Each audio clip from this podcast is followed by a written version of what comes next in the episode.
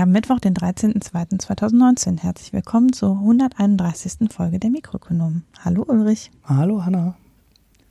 Ja, guten Abend. Wir sind heute wieder zu zweit. Marco hat diese Woche schon wieder anderweitig podca gepodcastet. Es nimmt ein bisschen Überhand, finde ich. Ja, das wird wieder so eine Doppel-Edition-Woche äh, diese Woche, ne? Ja, außerdem hat er, glaube ich, eine Foreign Times auch aufgenommen. Genau, die nimmt er, glaube ich, jetzt gerade sogar auf, zeitgleich, ja. Mhm. Das ist ja dann, genau, auf dem anderen Kanal auch mal was Nettes, aber äh, genau, bei uns gibt es auch dann wieder Doppelfolge diese Woche. Und deshalb sind, haben wir heute Abend Dienst. Wir mussten auch schieben wegen kranker Kinder und sind deshalb jetzt völlig überraschend am Mittwoch bei der Aufnahme. Ja, wir haben gar nicht so viele Themen.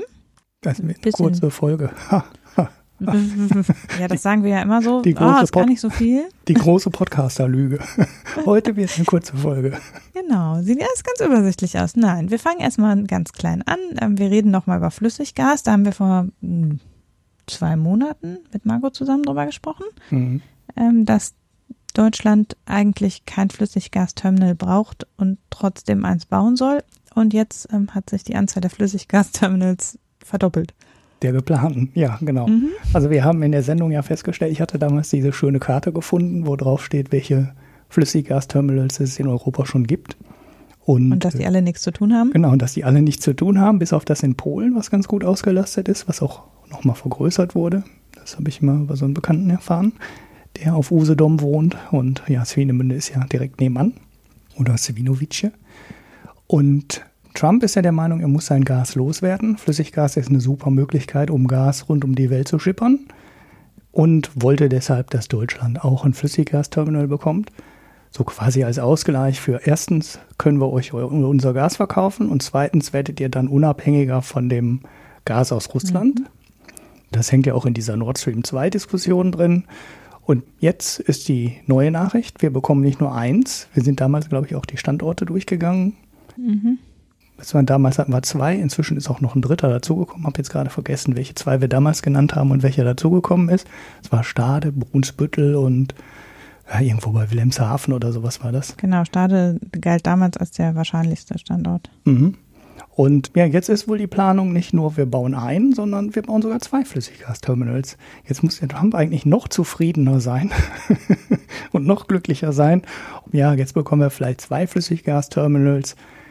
Ähm, ich weiß immer noch nicht ganz genau, warum wir die brauchen, weil wir haben, wie gesagt, da in Holland und in Belgien sind zwei, die echt nicht weit weg sind von Deutschland und pipeline-mäßig auch angeschlossen sind, vernünftig. Das eine war zu 6% oder 8% ausgelastet. Das heißt, da wäre eigentlich noch Kapazität ohne Ende da. Mhm. Aber ja gut, die Dinger sind jetzt am Ende auch nicht so teuer. Und wenn da noch Speicher zusätzlich entstehen, ist es auch nicht so die allerdümmste Idee. Weil im Rahmen der Energiewende werden wir aus meiner Sicht sowieso mehr auf Gas setzen. Also wenn wir alles andere runterfahren, hat Deutschland ja quasi keine andere Chance, mhm. außer auf Gas zu setzen für zwei, drei, vier Jahrzehnte. Und dann müssen wir natürlich auch mehr haben als die Pipeline. Diese Terminals schaden nicht, zusätzliche Speichermöglichkeiten schaden nicht. Die werden ja dann im Rahmen eines Terminals dann auch gebaut werden. Und ja, dann sollten wir auch genügend Unabhängigkeit bei den Gaslieferungen hinbekommen, um nicht in der Energiewende und dem steigenden Gasanteil dann vor die Wand zu laufen und dann von Russland komplett abhängig zu werden. Was ich mich frage, ist halt natürlich, wenn die so in Standby stehen und da Leute beschäftigt sind, wie schnell sowas dann wieder pleite ist. Also ja. ähm, mhm. klar, perspektivisch ist der Bedarf vielleicht da, aber je nachdem, wie schnell das umgesetzt wird, sitzen dann da ja Leute und langweilen sich aktiv, solange so ein Terminal nur zu zehn Prozent ausgelastet ist. Du musst ja die ganze Infrastruktur unterhalten und warten. Ja, wenn dann da nur einmal die Woche ein Schiff ankommt, Ja. Weiß ich nicht, wie schnell sowas dann da, also ich meine gut, wenn dieses in Belgien jetzt auch schon eine Zeit lang existiert mit 8%, scheinen die laufenden Kosten nicht ganz so schlimm zu sein. Die, die Frage ist auch immer, ob das überhaupt kostendeckend sein muss. Ne? Also ich denke mal, diese ja, Dinger, die werden sowieso irgendwie in einer staatlichen überwiegend, also möglicherweise wird das Ding privat betrieben. Aber ja, dann sind die. Klang es mal so, als würde gäbe es da eine Trägergesellschaft aus irgendwie verschiedenen Konzernen. Ja, und dann ist wahrscheinlich Niedersachsen dabei und Hamburg dabei und äh, Bremen dabei, keine Ahnung. Und dann haben wir halt eine Mischung aus wahrscheinlich Bund und Ländern und möglicherweise Gemeinden vor Ort noch und einen Betreiber und ja, Es scheint nicht so wahnsinnig teuer zu sein und es wird wahrscheinlich auch keinen Gewinn erwirtschaften. Also das mit den, darüber muss man sich eigentlich jetzt schon klar sein. Es geht nicht davon aus, dass das Ding profitabel sein wird. Darauf mhm. deuten einfach die Kapazitäten, die freien Kapazitäten an, an, in anderen Städten oder in anderen Häfen halt hin. Mhm. Es kann nicht sein, da wird halt auch ein Preiswettbewerb sein in irgendeiner Art und Weise. Und wenn die anderen auch nur zu 10 oder 15 Prozent ausgelastet sind, dann wirst du keinen vernünftigen Preis für das Ding nehmen können. Das geht halt nicht. Mhm. Aber das ist, das ist ein, ein, strategisches Investment, das ist auch so ein Energieunabhängigkeitsinvestment. Und das darf man, glaube ich, nicht danach rechnen, dass der Hafen an sich jetzt profitabel ist.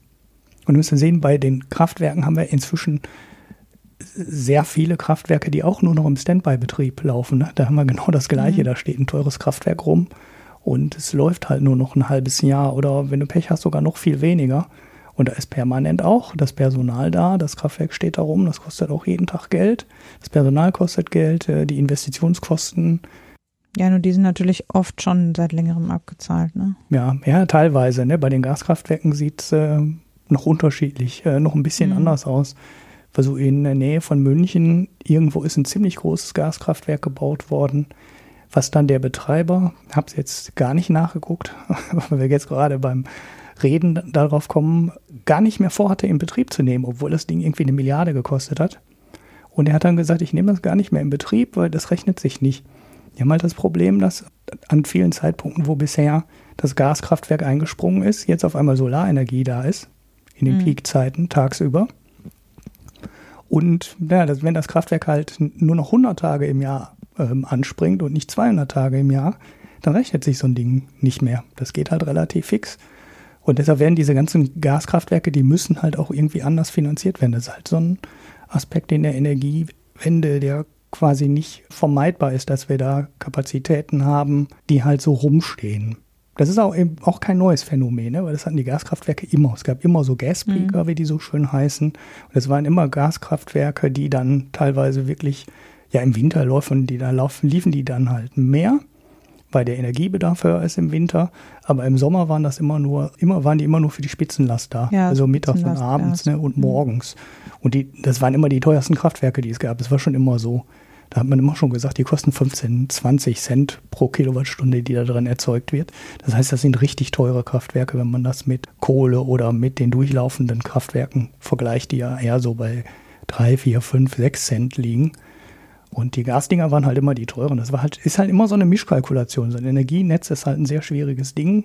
Und da sind immer irgendwo Kapazitäten, die ungenutzt sind. Das ist, muss in der Kalkulation drin sein. Aber das wird jetzt halt durch die Solarenergie und die Windenergie, die nicht zuverlässig da sind. Das ist natürlich noch viel unkalkulierbar. Genau, ja. wird das halt, musst du halt mehr Reserven vorhalten. Da geht kein Weg dran vorbei. und wer da was anderes erzählt, der äh, lügt. Hm. Ja, dann schauen wir mal, wie das mit den zwei ich, ich habe da immer so eine Geisterstadtvorstellung von diesen Flüssiggasterminals, muss ich sagen. Ja, als ich damals auf Usedom war, habe ich das leider nicht gesehen. Ich war, da war das Terminal noch nicht in Swinemünde. Mhm. Ich weiß nicht, wie so ein Ding aussieht, habe ich noch nie live gesehen. Wir waren da zwar drüben in Polen, aber der, dieses Flüssiggasterminal haben wir nicht gesehen. Ja, ähm, apropos Geisterstadt. ähm, ja, wir wollten ähm, noch kurz darauf hinweisen, dass es gar nicht mal so schlau ist, wenn jemand verstirbt und Passwörter mit ins Grab nimmt. genau, wir reden über Geistergeld quasi. Genau. Super Überleitung. Ja, wir haben mal wieder, äh, wir haben schon lange nicht mehr über Kryptowährung geredet, ist mir so aufgefallen. Stimmt. Und das wollte ich eigentlich letzte Woche machen, habe es aber irgendwie vergessen, das in unser Dokument einzutragen. Habe mich dann nach der Sendung direkt geärgert, dass ich das Thema nicht reingenommen habe. Ist jetzt schon ein bisschen älter, ist jetzt auch schon relativ breit berichtet worden, was letzte Woche noch nicht so der Fall war. Da wären wir noch relativ äh, mit die Ersten gewesen, die das Thema hatten, gehabt hätten, aber nur gut. Ähm, es geht um die Kryptobörse äh, Quadriga CX. So, das ist eine nicht ganz kleine Kryptobörse. Die haben auch alle möglichen Kryptowährungen gehandelt. Ähm, angeblich lagen in den Depots 170 Millionen ungefähr rum, also 170 Millionen US-Dollar, nicht Kanada-Dollar. Ja, der Besitzer und Gründer ist jetzt laut Facebook-Mitteilungen und Mitteilungen auf der Firmenwebsite in Indien gestorben. Er hatte wohl schon auch irgendeine chronische Krankheit, äh, habe vergessen welche, und ist dann an den Folgen gestorben. Eine Beerdigung hat meiner, meines Wissens noch nicht stattgefunden. Es gibt aber eine Sterbeurkunde. Verschwörungstheoretisch kann man jetzt direkt fragen, was kostet wohl eine gefälschte Sterbeurkunde in Indien? Ähm, ja, auf jeden Fall offiziell ist er halt tot. Dumm ist jetzt, der hat das gemacht, was Kryptobörsen eigentlich machen sollten. Also eigentlich ist es Best Practice, jetzt nicht voll Best Practice, sonst würden wir nicht drüber reden, aber Best Practice ist halt nicht das gesamte Vermögen in den Depots online vorrätig zu halten. Das ist also, du hast halt quasi als Unterschied, ja, wie soll man das erklären? Es gibt quasi so ein Hot Storage und Cold Storage. Mhm. Und das, ähm, im Endeffekt ist da technisch immer das Gleiche hinter. Der Unterschied ist aber, beim Cold Storage hast du die Zugangsschlüssel offline. Ne, das heißt, mhm. du drückst dir wirklich so ein Hash oder so ein Code aus oder äh, dann auch zwei, damit du die Adresse hast und den Code dazu und legst die irgendwo hin, in Safe. Und dann ist das Geld, was in dieser Wallet ist, sicher gegen Online-Attacken, weil es ist online mhm. nicht mehr da. Ne? Du darfst halt bei dem ganzen Anlegen von dem Dings keine Spuren hinterlassen, so, das darf keiner, keiner mitkriegen. Aber wenn du das gemacht hast, dann ist das Geld durch einen Hack, durch einen Online-Hack der Rechner nicht abgreifbar. Du hast also keine Chance an das Geld einfach wieder einfach ranzukommen, indem jemand die Rechner hackt. Und das ist genau das, was du eigentlich machen solltest. Was zum Beispiel bei Mount Gox, das war ja so der erste richtig große Hack, nicht gemacht wurde. Der hatte alles online auf dem Computer und wenn du den Computer gehackt hast, also wenn du in dem System warst, konntest du halt quasi von allen, aus allen Wallets Geld abziehen. Und genau das verhinderst du, indem du so ein Cold Storage machst. Das Problem ist jetzt halt, wenn du diesen Cold Storage hast, brauchst du halt diesen Zugangscode. Und jetzt ist halt der Gründer ähm, dummerweise gestorben und keiner weiß, wo der Zugangscode ist. So, das ist, und jetzt liegen da, also wenn ich es richtig, äh, richtig verstanden habe, liegt nicht das komplette Geld in dem Cold Storage, sondern nur der überwiegende Teil. Das heißt, es gibt wohl noch Geld, an das man rankommt. Und äh, es ist ein bisschen unsich, ähm, ja, unklare Situation im Moment. Aber äh, es scheinen wohl wirklich 170 Millionen in diesem Cold Storage sein oder waren jetzt die 170 Millionen die Summe, die insgesamt waren. Ist auch egal. Der große Teil liegt in dem Cold Storage und im Moment kommt keiner dran. Jetzt hast du mal das Problem, du hast eine Kryptowährung und du hast den Zugangscode dafür nicht. Und das heißt jetzt äh, wohl für die Kunden, ja, euer Geld. Geld ist weg. Futsch. Das war's mit eurem Krypto, mit eurem Kryptogeld. Jetzt kann man natürlich mhm. da, also die Verschwörungstheorie habe ich ja schon angedeutet, ne? Das ist ja geradezu Hollywood-reif. Genau, dass der halt äh, gar nicht tot ist, sondern jetzt nur mhm. sich absetzt und ähm, irgendwann mal anfängt aus dem Bei jubelt jetzt 170 Millionen. Ja, das, ähm, das ist ein bisschen tricky. Ne? Also ich habe da bei Reddit ein bisschen drüber gelesen, aber auch da habe ich nicht den kompletten Überblick. Hat auch, glaube ich, noch keiner von draußen.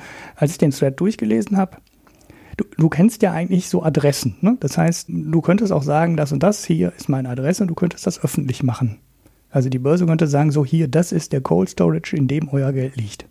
Soweit ich das im Moment beurteilen kann, ist genau das noch nicht passiert. Das wäre aber mhm. ein, eine vertrauensbildende Maßnahme, ne? weil dann kann mhm. jeder in der Blockchain, die ja öffentlich ist, ne? jeder kennt die Blockchain, mhm.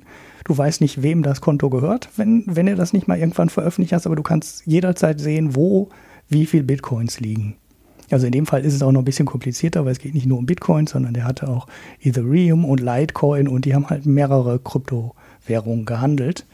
Aber sie könnten halt sagen, so das und das sind unsere Adressen und da könnt ihr jetzt schauen, ob da was drin ist. Das würden dann von außen auch alle Leute sehen. Also wenn der jetzt wirklich nicht tot ist, würden, könnte man dann, wenn man die Adresse kennt, sofort mitbekommen, ah, guck mal, jetzt verschwindet aus dieser, mhm. aus dieser Wallet auf einmal Geld. Da geht mein Geld.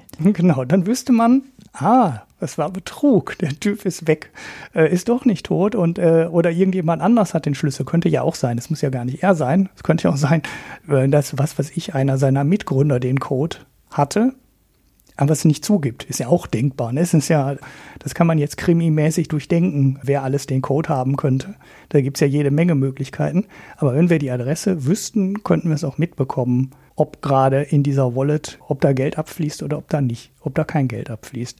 Soweit ich das gesehen habe, wissen wir es aber bis jetzt noch nicht. Ne? Also es, mhm. sind die Adressen noch nicht bekannt. Das heißt, wir können es nicht tracken, ob da Geld rein und raus fließt. Mal schauen, wie sich die Nummer weiterentwickelt. Aber was man jetzt auf jeden Fall schon mal sagen kann, ist, wir haben mal wieder eine Börse, die eines der grundsätzlichen Dinge, die man als Börsenbetreiber, also als äh, Kryptowährungsbörsenbetreiber machen sollte, nicht richtig gemacht, weil so ein Code für ein Cold Storage nicht irgendwo nochmal beim Notar oder ähm, Rechtsanwalt oder was weiß ich wo zu hinterlegen, ist schon grob fahrlässig. Ne? Also vor allem, wenn das jetzt stimmt, was über den Gesundheitszustand des Gründers gesagt wurde, dass der halt eine chronische Krankheit hatte, dann ist es noch wahnsinniger, dass nur der als einziger den Code gehabt haben sollte und dann ja auch noch irgendwie in Indien rumfährt und da Urlaub macht, wo er dann die äh, ja, Krankenhausbedingungen vielleicht nicht so super optimal sind.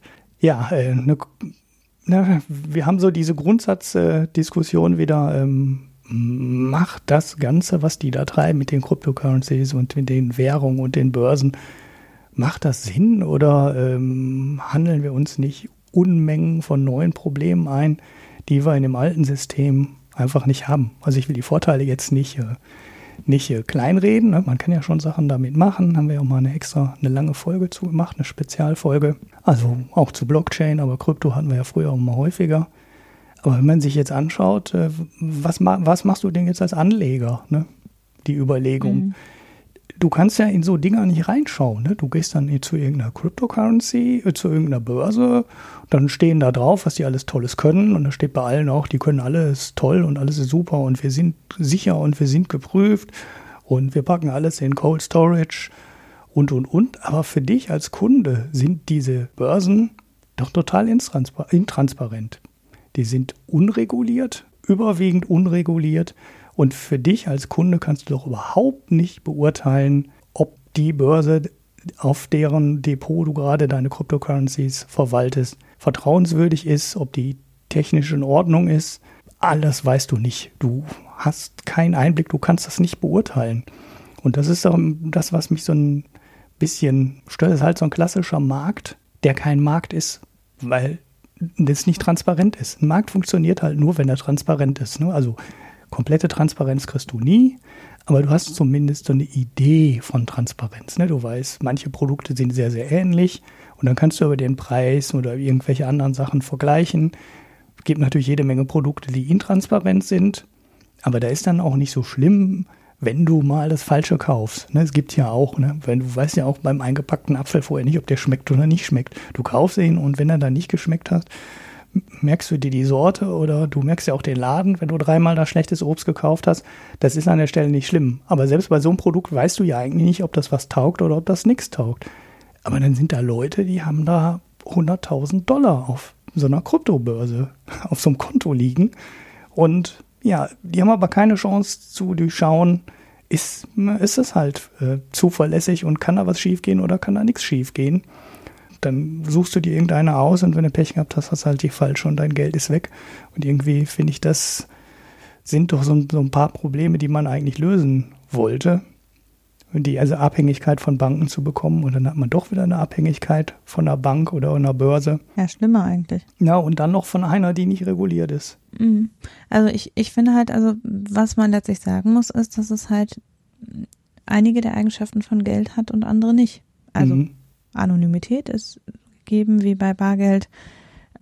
Prinzipiell ist inzwischen ja auch die Umrechenbarkeit oder allgemeine Anerkennung für viele etabliert.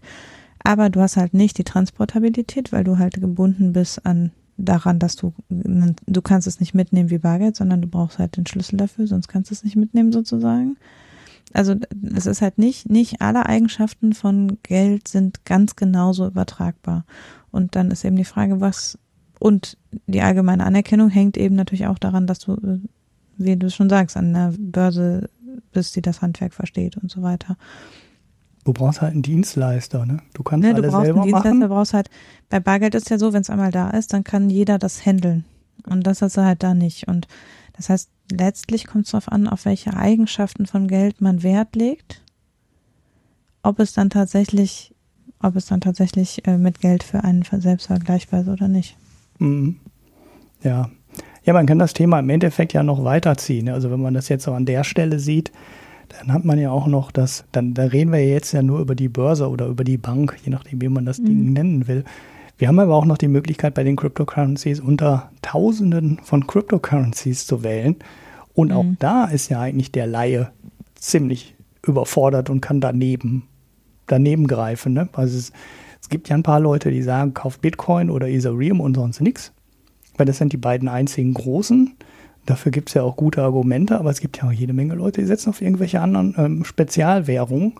Und halt wie früher, als noch jede Stadt ihr eigenes Geld hatte. Genau, ja. Also so ähnlich, ne? Nur, dass die Städte nicht so viel damit von vornherein vorhatten zu betrügen. und betrügen nicht, aber du hattest natürlich auch immer das Problem, dass je nachdem, an wen du geraten bist, kannte er es halt oder nicht. Mhm. Ja, genau, genau. Das, ja, das kann auch halt auch passieren. Ja, und aber ähm, ja, die Geldfelder halten das damals vielleicht auch noch ein bisschen einfacher, weil eben nicht jeder die Währung kannte. Naja, soll ich das jetzt noch erzählen mit den Cryptocurrencies? Ich habe es ja nicht in Dings reingeschrieben, weil wir haben gerade wieder die lustige äh, Cryptocurrency-Übernahmewelle. ich weiß nicht, wir hatten das, glaube ich, mal irgendwann auch erwähnt, dass, es, dass du die Möglichkeit hast, eine Cryptocurrency oder die ja. meisten Cryptocurrencies zu übernehmen wenn du mehr als die Hälfte der Rechenzeit im mhm. Netzwerk mhm. hast.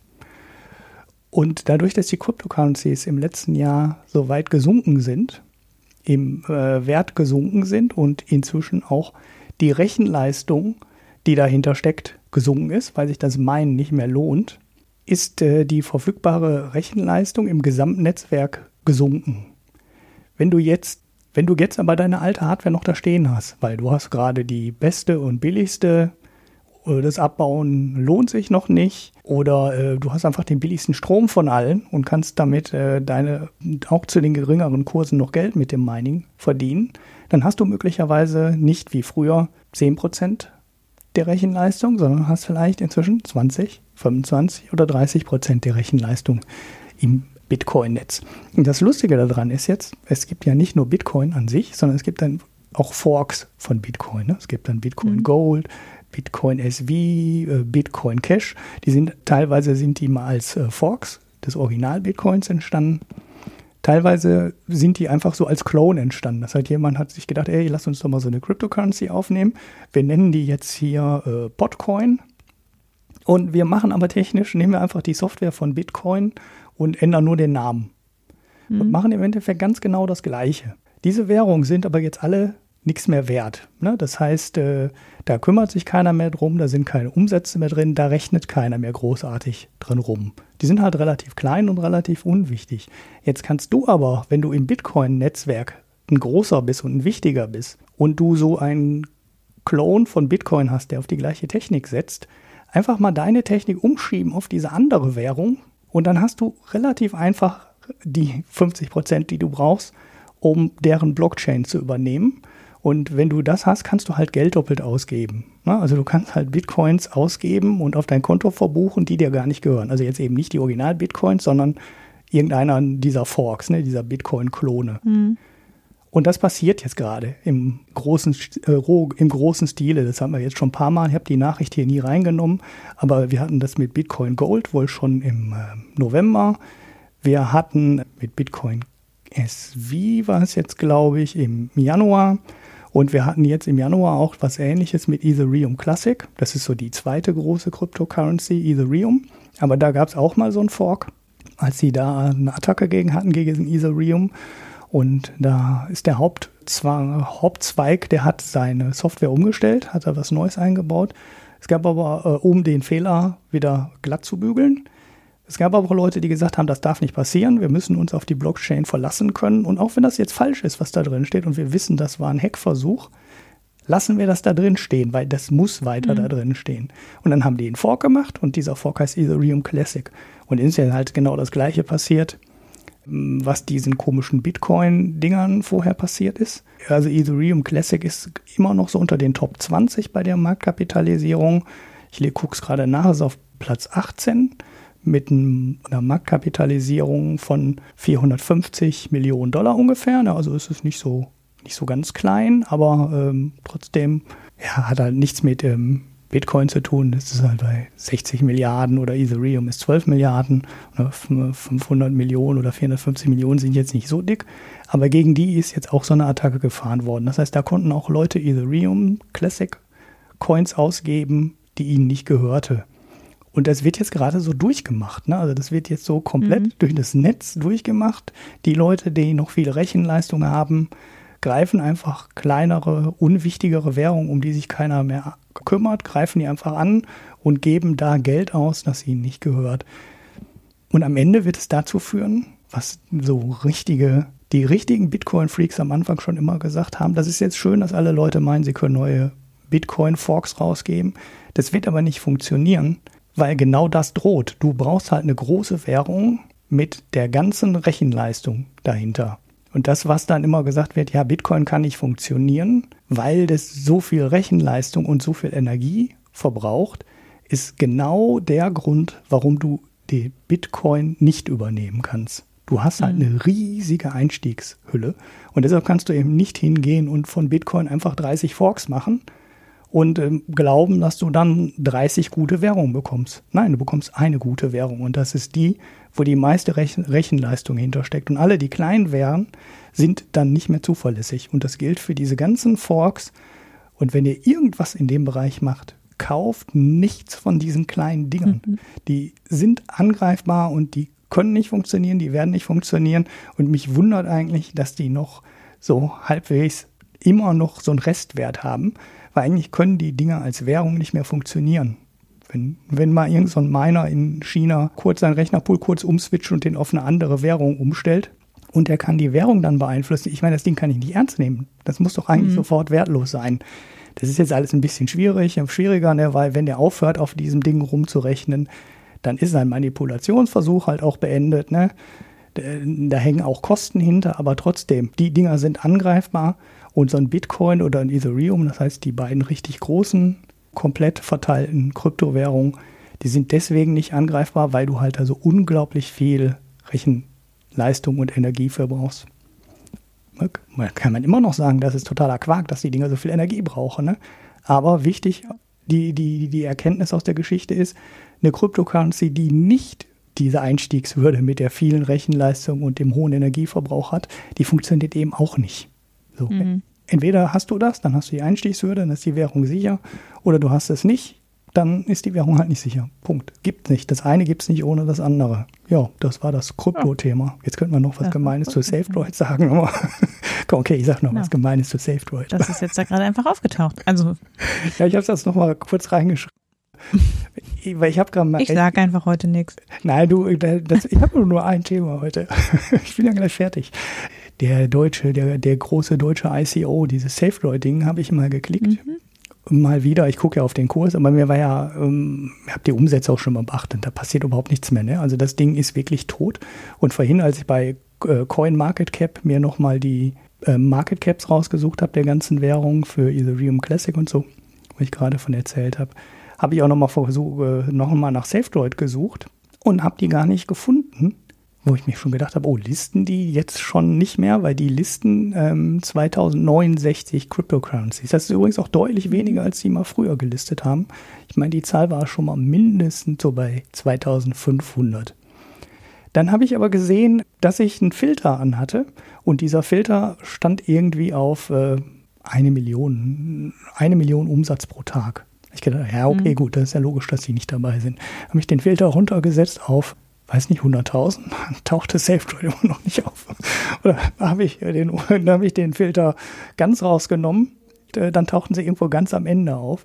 Und das ist wirklich eine der Währungen, die, wenn du das Volumen auf ähm, 1000 Dollar einstellst, also 1000 Dollar Umsatz pro Tag und 2069 Cryptocurrencies gerade, dann taucht ähm, SafeDroid immer noch nicht auf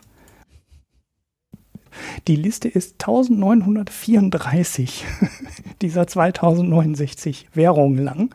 Das heißt, unter den restlichen, ja, wie viel fehlen da jetzt? Äh, gut 100, da taucht dann SafeDroid auf. Also das Ding ist sowas von tot, dass das selbst meine äh, negativen Erwartungen noch deutlich toppt. Ja, und das Ding sollte jetzt, glaube ich, irgendwie im Moment gerade so nach der Prognose zwei Euro kosten und das kostet gerade irgendwie so drei Cent. Also vielleicht wird noch mal irgendwann kriegt das Ding vielleicht noch mal irgendeine Funktionalität, aber im Moment ist es einfach nur tot oder wie die Leute beim Honigdachs Bitcoin sagen würden, äh, Shitcoin. Mhm. Fertig. So, Haken hinter das Ding ist tot. Ja. Tja, kann man nichts machen. Ähm, ja, das ist jetzt eine ganz üble, üble Überleitung. Ähm, apropos Tod. ja, wir wollten äh, uns länger mit der SPD befassen heute. ja, Geister hatten wir ja auch schon, ne? Ja, also von, ähm, äh, genau, die SPD äh, macht den, hat den Plan, von den Toten aufzuerstehen. Und das mit Hilfe einer neuen Sozialstaat-Offensive. Also die SPD hat das S in ihrem Namen kurzfristig wieder entdeckt und außerdem haben wir eben schon im Vorgeplänkel drüber geredet, ähm, scheinbar jemanden eingestellt, der ihnen schicke Namen für alles ausdenkt.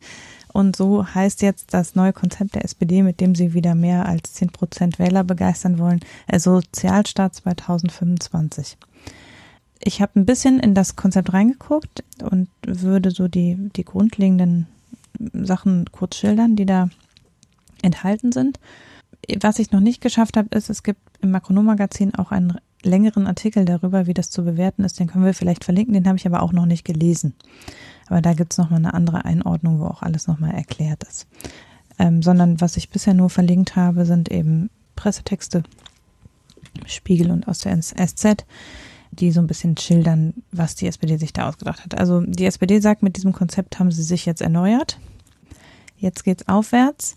Und im Wesentlichen haben sie ganz viel in diesem Konzept stehen zu Hartz IV, oder das war ja auch irgendwie klar, dass Hartz IV ihnen so richtig derbe auf die Füße gefallen ist und sie da irgendwie was dran ändern müssen. Das ist ja relativ deutlich, dass im Prinzip die Hartz-Gesetze am Ende den Niedergang der SPD eingeläutet haben und das haben sie wohl jetzt auch erkannt. Und zwar wollen sie bei Hartz IV, anders als Hartz IV soll nicht mehr Hartz IV heißen, sondern jetzt ein Bürgergeld sein. Hat also wieder der Namens, Namensmensch zugeschlagen scheinbar. Und ähm, das heißt, also im, im Großen und Ganzen soll eben dieses Bürgergeld soll weniger Sanktionen beinhalten. Es soll eine längere Bezugsdauer von Arbeitslosengeld 1 geben, bevor man in dieses, dieses äh, dann nicht mehr ALG 2 reinfällt. Und das hat soll außerdem wirklich nur noch für Arbeitssuchende gelten und nicht wie bisher auch für äh, Kinder von Arbeitssuchenden und für Rentner, die in diesen Grundsicherungsbereich fallen.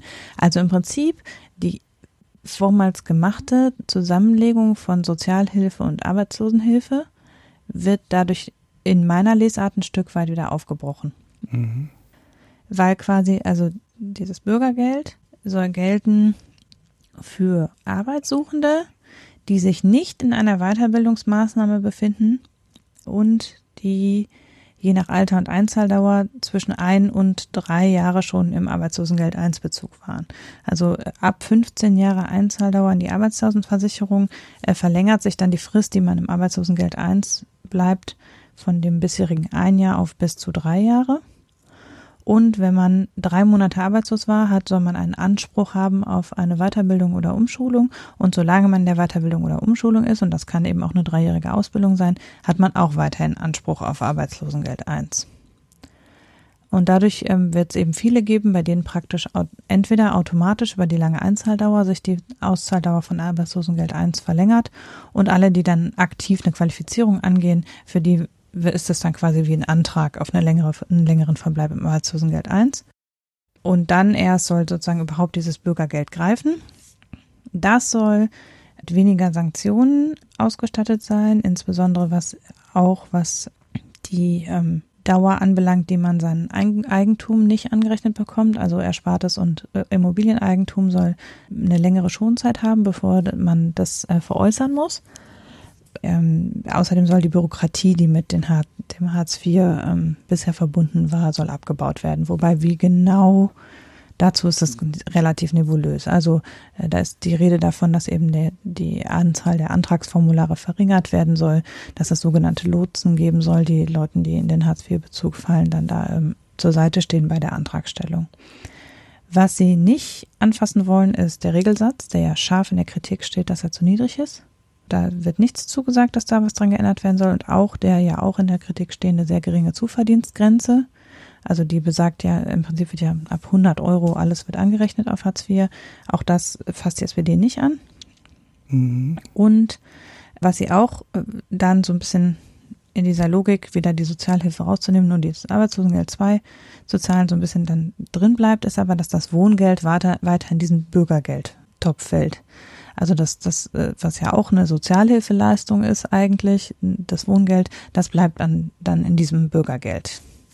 Mhm. Also so ganz 100 Prozent ist die Trennung da offenbar nicht. Was aber eben definitiv rausfallen soll, ist äh, Hartz IV für Kinder, sondern das soll ersetzt werden mit einer geplanten Kindergrundsicherung. Das ist ja eine, also von Sozialverbänden schon ganz lange aufgestellte Forderung, ähm, dass äh, vor dem Hintergrund, dass Kinder von armen Eltern in der Regel arm sind und um dieses, diesen Zusammenhang aufzubrechen, soll eben also alle kinderbezogenen Sozialleistungen, Kindergeld, Kinderfreibetrag, Kinderzuschlag und Hartz IV äh, sollen in ein, eine Kindergrundsicherung auf Existenzminimumsniveau für ein Kind äh, zusammengefasst werden, äh, so dass es keine Anrechnung mehr des Kindergelds auf das Arbeitslosengeld gibt, was ja bisher der Fall war, dass es bei Alleinerziehenden einen deutlich höheren, die dann ja quasi pro Kind was kriegen und nicht nur anteilig. Und dass außerdem der Fall wegfällt, dass man über den Kinderfreibetrag sehr oft sehr viel mehr indirekte staatliche Subvention kriegt, als man über das Kindergeld direkt kriegt. Das heißt, Besserverdiener äh, profitieren bisher, also im Grunde sind Kinder von Besserverdienern, sind schon dadurch besser gestellt, dass die Eltern über den Kinderfreibetrag sehr viel mehr Steuerersparnis haben, als die Kinder von, die Kinder von armen Eltern als Kindergeld bekommen. Also quasi die 184 Euro Kindergeld. Da liegt man mit der Nutzung des Kinderfreibetrags relativ schnell drüber, wenn man eine gewisse Gehaltsgrenze überstreitet. Und das ist natürlich ganz genau entgegen dem, dass man sagt, man muss dafür sorgen, dass die Kinder armer Eltern die gleichen Chancen haben wie die Kinder reicher Eltern. Mhm. Und entsprechend soll eben der Kinderfreibetrag abgeschafft werden, der Kinderzuschlag im Beamtenrecht abgeschafft werden und das Kindergeld abgeschafft werden und Kinder werden nicht mehr in die Bedarfsgemeinschaft in Hartz IV eingerechnet. So möchte es die SPD, ist ja nicht Gesetz, sondern das sieht die SPD vor. Und es soll eine Kindergrundsicherung geben, die einerseits das Kinderexistenzminimum, was im Moment bei etwas über 400 Euro liegt, plus eine sogenannte Entwicklungspauschale für spezielle Bildungsausgaben beinhaltet und dann ist das zusammen fast 600 Euro. Das ist natürlich ein dickes Brett zu bohren, weil das ist richtig teuer. Also das mhm. kostet dann im Jahr 30 Milliarden Euro ungefähr. Jetzt das Kindergeld alleine oder? Diese Alles Kindergrundsicherung alleine, ah, okay. genau. Also es ist, das ist richtig teuer, weil natürlich da sehr viel mehr Leute dann etwas kriegen, was dem entspricht, was im Moment nur reiche Eltern kriegen. Ne? Ja. So. Zur Einordnung sagen wir, können wir vielleicht gleich noch was sagen. Dann ist eine weitere Komponente ist, dass die SPD den Mindestlohn, von der jetzt so bei 9,20 Euro liegt, erhöhen möchte auf, schrittweise erhöhen möchte auf 12 Euro. Und dann ist die letzte Komponente, äh, die sogenannte Respektrente, die ja tatsächlich schon als in der letzten Woche als Vorschlag von Hubertus Heil schon vorab vorgestellt worden ist. Also das hat er als Minister, als Sozialminister schon als äh, Vorschlag ins Kabinett eingebracht. Äh, diese Respektrente oder auch Grundrente, äh, die jetzt da auch wieder an diesen Hartz-Problematik quasi andockbar ist, weil sie eben dafür sorgen soll, dass der Hartz-IV-Bezug im Alter quasi abgeschafft wird, sondern dass alle, die oder eben nicht alle, das muss man vielleicht noch erläutern, aber jedenfalls, äh, dass eigentlich die Altersgrundsicherung soll durch diese Grundrente ersetzt werden. Mhm. Wobei, das kann man ganz gut nachhören in der aktuellen Folge der Lage der Nation, die wir verlinken würden. Die haben sich nämlich mit der Grundrente wirklich sehr ausführlich auseinandergesetzt und haben sehr genau erklärt, wie diese Grundrente funktioniert und warum sie überhaupt nötig ist und warum nicht. Und es ist so, dass von dieser sogenannten Grund- oder Respektrente eben nicht alle diejenigen profitieren würden, die bisher in der Altersgrundsicherung sind. Und dazu schweigt sich das Konzept dann auch aus, ob die weiterhin dieses Bürgergeld bekommen würden oder ob die eine andere Art von Grundsicherung dann bekommen sollen. Mhm. Aber es ist eben so, dass nur ungefähr 15 Prozent der jetzigen Rentner in Grundsicherung würden überhaupt einen Anreiz, ein Anrecht auf diese Respektrente haben, weil die Respektrente sehr hohe, eigentlich sehr hohe äh, Hürden anlegt. Also die ist sehr ausgerichtet auf äh, eine lange Einzahldauer bei geringem Einkommen. Und auch auf, äh, auf um, ähm, einen Vollzeitjob im Endeffekt, ne? Das ist, nee, das ist egal. Man muss mindestens 35 Jahre eingezahlt haben, das ist das Entscheidende. Sonst hat man keinen Anspruch auf, die, auf mhm. diese Respektrente. Also du würdest das auch als Teilzeit Job kriegen. Dann hast du ja wenig Rentenpunkte, aber hast eine lange Einzahldauer. Ja. Und das sind genau die Fälle, die, also der sagt halt letztlich die, die trotz einer hohen Einzahldauer auch wenig Rentenpunkte haben. Das heißt entweder wegen eines sehr niedrigen Einkommens oder wegen Teilzeit. Mhm. Die hätten Anspruch. Aber die, die wegen Kindererziehungszeiten von länger als den Anrechnungszeiten, also man kriegt ja angerechnet pro Kind früher eins, jetzt drei Jahre, äh, wenn man also wesentlich länger zu Hause geblieben ist und deshalb nicht 35 Jahre eingezahlt hat zum Beispiel, ist man jetzt auch relativ schnell arm im Alter als Frau. Dann würde man aber nicht diese 35 Jahre haben und dann hätte man zum Beispiel keinen Anspruch. Mhm. Oder wer lange Zeit in Ausbildung war und deshalb nicht 35 Jahre eingezahlt hat. Mhm. Die alle fallen da raus. Sondern es gilt, gilt nur für die, die mindestens 35 Jahre eingezahlt haben. Und dann auch nur, wird quasi nur die Rentenpunkte werden nicht, also die Rentenpunkte werden dann aufgestockt. Wenn man 0,4 Rentenpunkte pro Beitragsjahr nur hatte, dann kann man auf bis zu 0,8 aufgestockt werden aber höher halt auch nicht. Mhm. Ja, aber wie gesagt, äh, das ist in der Lage der Nation sehr gut abgefrühstückt, dieses Thema. Ähm, und ist aber in diesem Sozialstaatkonzept eben jetzt eine Komponente. Und da auch wichtig, ohne Bedürfnis, Bedürftigkeitsprüfung. Das ist nochmal sehr unterstrichen worden, jetzt auch bei dieser Pressekonferenz zu dieser Sozial, diesem Sozialstaatspapier, dass man ähm, bei der Respektrente, also die heißt ja Respektrente, deshalb, weil man die kriegt, wenn man die Voraussetzungen erfüllt, ohne dass man einen Antrag stellen muss. Mhm. Und oder so plant Hubertus Heil das und es soll eben da keine Bedürftigkeitsprüfung geben. Und das ist der große Unterschied zur Grundsicherung, wo man ja quasi sich nackig machen muss, um die zu bekommen. Mm, das sind die Komponenten. Die Finanzierung des Ganzen, ähm, das ist ein bisschen, ja. Also das kostet natürlich alles ganz schön viel Geld wenn insbesondere die Kindergrundsicherung ist sehr teuer, die Erhöhung des Mindestlohns birgt indirekte Kosten, was jetzt die Einnahmen für die jeweiligen, äh, also weil es vielleicht Verdrängungseffekte haben könnte. Ähm, diese äh, längere Auszahlung von ALG 1 ist natürlich super teuer, weil das ja wesentlich höher ist als die Grundsicherung. Und die versprochen, das versprochene Anrecht auf Weiterbildungsmaßnahmen muss natürlich auch erstmal finanziert werden. Mhm. Das heißt, da steckt einiges an Geld drin, was es kosten würde. Und da sagt die SPD ja, also im Moment hat der Staat ja einen riesigen Überschuss, den können wir ja benutzen. Und wenn der dann vielleicht nicht mehr da ist, was ja absehbar ist, dass das durchaus passieren könnte, wenn es denn mal wieder in Richtung einer Rezession, Rezession gehen würde, dann könnte man ja über eine Erhöhung des Spitzensteuersatzes und über eine Vermögenssteuer nachdenken. Mhm. Das mit der Erhöhung des Spitzensteuersatzes hat Olaf Scholz unabhängig davon schon vor einigen Tagen oder Wochen äh, mal ins Spiel gebracht, dass die SPD eine Erhöhung des Spitzensteuersatzes für angebracht halten würde. Und die Vermögenssteuer ist natürlich jetzt auch keine neue Idee, sondern das ist immer mal wieder diskutiert worden. Die Linke hat das ja ganz stark auf ihrem, in ihren Programmen und die SPD hat das durchaus auch schon hier und da mal angemerkt. Und das ist also, wohin es gehen soll für die Finanzierung. Ja, und Andrea Nahles ist, hat das begeistert verkündet, dass man jetzt Hartz IV hinter sich lässt und der Erneuerungsprozess der SPD abgeschlossen ist. da darf man vielleicht ein Fragezeichen dran machen. Ähm, ich finde, also was ich so gedacht habe, als ich das gelesen habe, ist, dass es halt im Wesentlichen, also die Kindergrundsicherung ist eine neue Idee, aber dieser ganze Bereich Hartz IV und auch die Finanzierung über Spitzensteuersatz und Vermögenssteuer ist ja letztlich nur einfach zurück in die 80er. Man trennt letztlich wieder Arbeitslosengeld 2, also das, die ehemalige Arbeitslosenhilfe und die ehemalige Sozialhilfe. Jetzt kriegt es ein more fancy name, aber am Ende ist es wieder eine Trennung in Sozialhilfe und Arbeitslosenhilfe. Und dann mit der besonderen Komponente, dass sozusagen die Sozialhilfe für Kinder wesentlich ausgebaut wird. Und dann baut man auch einige der Aspekte, die mit Hartz IV neu dazugekommen sind, wieder ab, nämlich das mit den Sanktionen zum Beispiel. Man, auch die längere Arbeitslosengeldauszahlung, insbesondere im Alter, erinnert eben sehr stark an Bezuschussung von Frühverrentung. Ne? Also, also es geht wieder vieles sozusagen, ist einfach ein Zurückrudern der Hartz-Gesetze auf den Status, der davor schon mal da war, mhm. finde ich. Also ist ja. meine, meine Meinung. Natürlich ist das nicht desto trotz richtig. Ähm, dass man an den Hartz-Gesetzen was tun muss. Da haben wir ja vor einigen Sendungen schon mal drüber geredet und sind böse dafür gescholten worden. Also das dass da vieles im Argen liegt, gerade auch was die Sanktionierungen anbelangt. Da kann man sich ja drüber reden, dass auf jeden Fall eine Partei, die sich eine soziale Ausrichtung auf die Fahnen schreibt, da einen Anspruch haben sollte, darüber zu reden. Das ist im politischen Spektrum, denke ich, eine gute Entscheidung.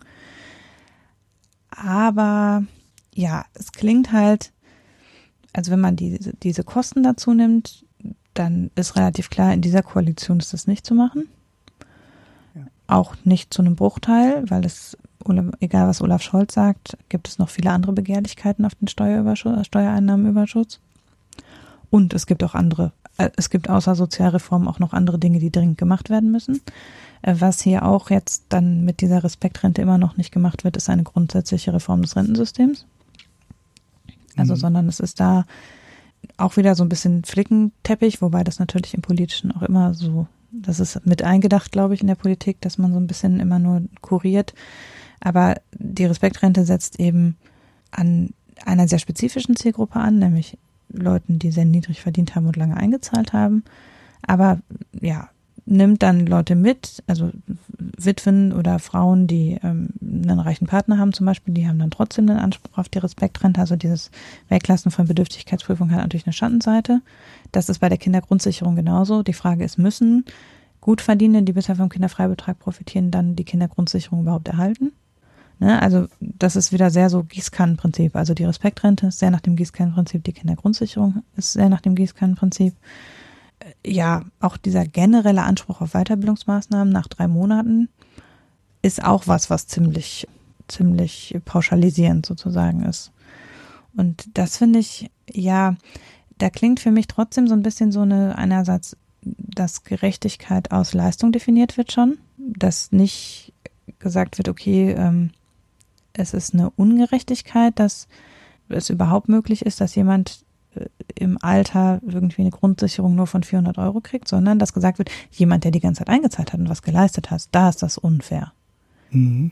Dass es generell eben nicht existenzsichernd ist, wenn man 420 Euro Rente am Ende rauskriegt, da redet halt in der SPD dann trotzdem keiner von. Genauso wie eben die den, den äh, Hartz-IV-Satz am Ende nicht anfassen, obwohl der massiv in der Kritik steht sondern nur sagen, ja, aber die, die was tun wollen und die sich weiterbilden wollen und die Geförderung haben wollen, für die tun wir jetzt was. Mhm. Also da steht schon immer noch dieser, dieser im Grunde ja auch der SPD sehr immanente Glaube, dass sozusagen jemand, der arbeitet, verdient hat, dass er besser behandelt wird. Ja. Der steckt danach, das ist da nach wie vor drin. Trotzdem findet Volker Bouffier, ist alles Sozialismus.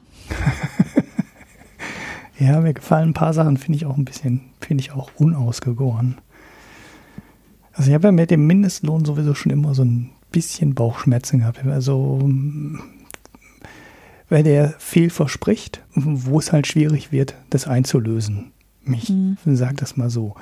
Also die ähm, SPD-Forderung jetzt von 12 Euro, die gibt es ja schon länger, ist ja interessanterweise immer noch keine, die ausreicht, um dein Rentenniveau zu finanzieren. Also mhm. wenn wir jetzt mal so tun, als würde diese Respektrente nicht existieren, ne? also als würde sie nie kommen. Und wir hätten aber 12 Euro Mindestlohn. Da wenn die 12 Euro Mindestlohn bei einer normalen Arbeitsdauer, also Arbeitsjahre, nicht ausreichen, um bei der Rente über die Mindestsicherung zu kommen. Du müsstest mhm. also immer noch am Ende irgendwie einen staatlichen Zuschuss bekommen. Das heißt, irgendwo löst der Mindestlohn das Versprechen, dass du davon heute und in Zukunft, also auch in der Rente, davon leben kannst, sowieso nicht ein. Dafür müsste der Mindestlohn noch höher sein. Und ich frage mich an der Stelle schon länger eigentlich, ob man das nicht, ob man den Schwerpunkt eben nicht darauf legen sollte, den Mindestlohn weiter zu erhöhen, sondern ob man die Sozialabgaben darauf nicht einfach weiter erhöht. Ne? Also ob man das Geld nicht heute ausschüttet und dann sagt, okay, dann kannst du für diese minimal, für diesen minimalen Euro mehr, der da jetzt fließt pro Stunde, bekommst du ähm, den auf dein Konto überwiesen und dann einen minimalen Rentenanspruch mehr, sondern das Geld wird quasi auf ein Rentenkonto eingezahlt. Irgendwie, ne? Mhm. das kann ja immer ein Verrechnungsfaktor laufen, wie auch immer. Aber wir erhöhen den Mindestlohn nicht so, dass man an die Schwelle kommt, wo man sagt, äh, davon kann jetzt jeder leben und eine Familie ernähren, sondern man sagt, äh, wir stecken das Geld so ähm, wir schichten da halt mehr Geld bei dem Mindestlohn um in die Altersvorsorge, damit das Problem der niedrigen Renten am Ende endlich mal weg ist. Also von alleine weg ist, ohne dass der Staat da über irgendwelche Umrechnungen nochmal ähm, dran rumfummeln muss, sondern das passiert einfach während deines Erwerbslebens. Und wenn du halt nur wenig verdienst, dann ähm, steckt der, gibt der Staat halt noch Geld dazu. Also denkt das so wie eine mhm. vermögenswirksame Leistung. Ne? Du sparst selber im Monat ne, 20 Euro und dann packt der Staat halt 10 Euro drauf, um irgendeine Vorsorge dann zu machen. Ne? Ich weiß gar nicht, gibt es das überhaupt noch vermögenswirksame Leistung? Oder, ja. Ja, oder äh, jetzt erzähle ich da jetzt gerade einen Schwank aus meiner Jugend. Aber so im Endeffekt, ne, dass du dann sagst, der Staat ähm, gibt da drauf dann Geld, was das Rentenproblem dann mal auflöst. So, dass, es, dass dein Rentenniveau nicht an deinem no Lohnniveau hängt, ne? also natürlich oben irgendwo, aber unten am Mindestlohnniveau nicht, sondern dass jeder mhm. da unten einen Rentenzuschuss bekommt, der dann dafür sorgt, dass das Geld da oben eingezahlt wird. Das könnte sich auch der Staat und die Arbeitgeber irgendwie teilen. Könnte man alles Mögliche machen. Es ist nur so ein, so, also ein, so ein Gedanke, den ich habe, weil der Mindestlohn wird irgendwann und hat irgendwann negative Auswirkungen. Ne? Ich gehe schwer davon aus, dass unsere IFO-Institute da bei den negativen Wirkungen massiv übertreiben. Ne? Wenn ich die IFO-Meldung mhm. mit den 890 bis zu 890.000 Arbeitsplätzen, die durch den Mindestlohn verloren gehen, die habe ich hier immer noch als Bookmark. Die braucht man so in Twitter-Diskussionen manchmal. ist gut, wenn man den Link schnell greifbar zur Verfügung hat. Das stimmt natürlich. Irgendwann wird der Mindestlohn negative Entwicklung haben. Das heißt jetzt nicht so äh, Volksvermögen und Einkunft und Wegfall von Arbeitsplatz. Das geht dann auch um Wegfall von Arbeitsplätzen, aber das ist natürlich kein wirklicher Wegfall von Arbeitsplatz, sondern das ist ähm, eine Verlagerung in die Schwarzarbeit, weil das ist die realistische Gefahr, die dann droht. Wenn mhm. deine Frisur halt nicht mehr 20 Euro kostet, sondern sie kostet dann 25 Euro, das Ding ist ja im Endeffekt mehr oder weniger nur durchgeschobener Lohn. Ne? So ein Friseursalon ist ja nicht teuer, die Ausstattung da drin ist nicht so wahnsinnig teuer und im Wesentlichen bezahlst du da Lohn. Und wenn der Mindestlohn auf 12, 13 oder 15 Euro steigen sollte, und in die Ecke musst du ja kommen, also du musst ja so in die Richtung 15 Euro kommen, um dann eine Rente zu haben, die allein durch deine Beiträge in deiner Arbeitszeit finanziert wurde dann, dann muss die Frisur teurer werden, da geht gar kein Weg dran vorbei. Da gibt's, kann man nicht tricksen, das wird passieren.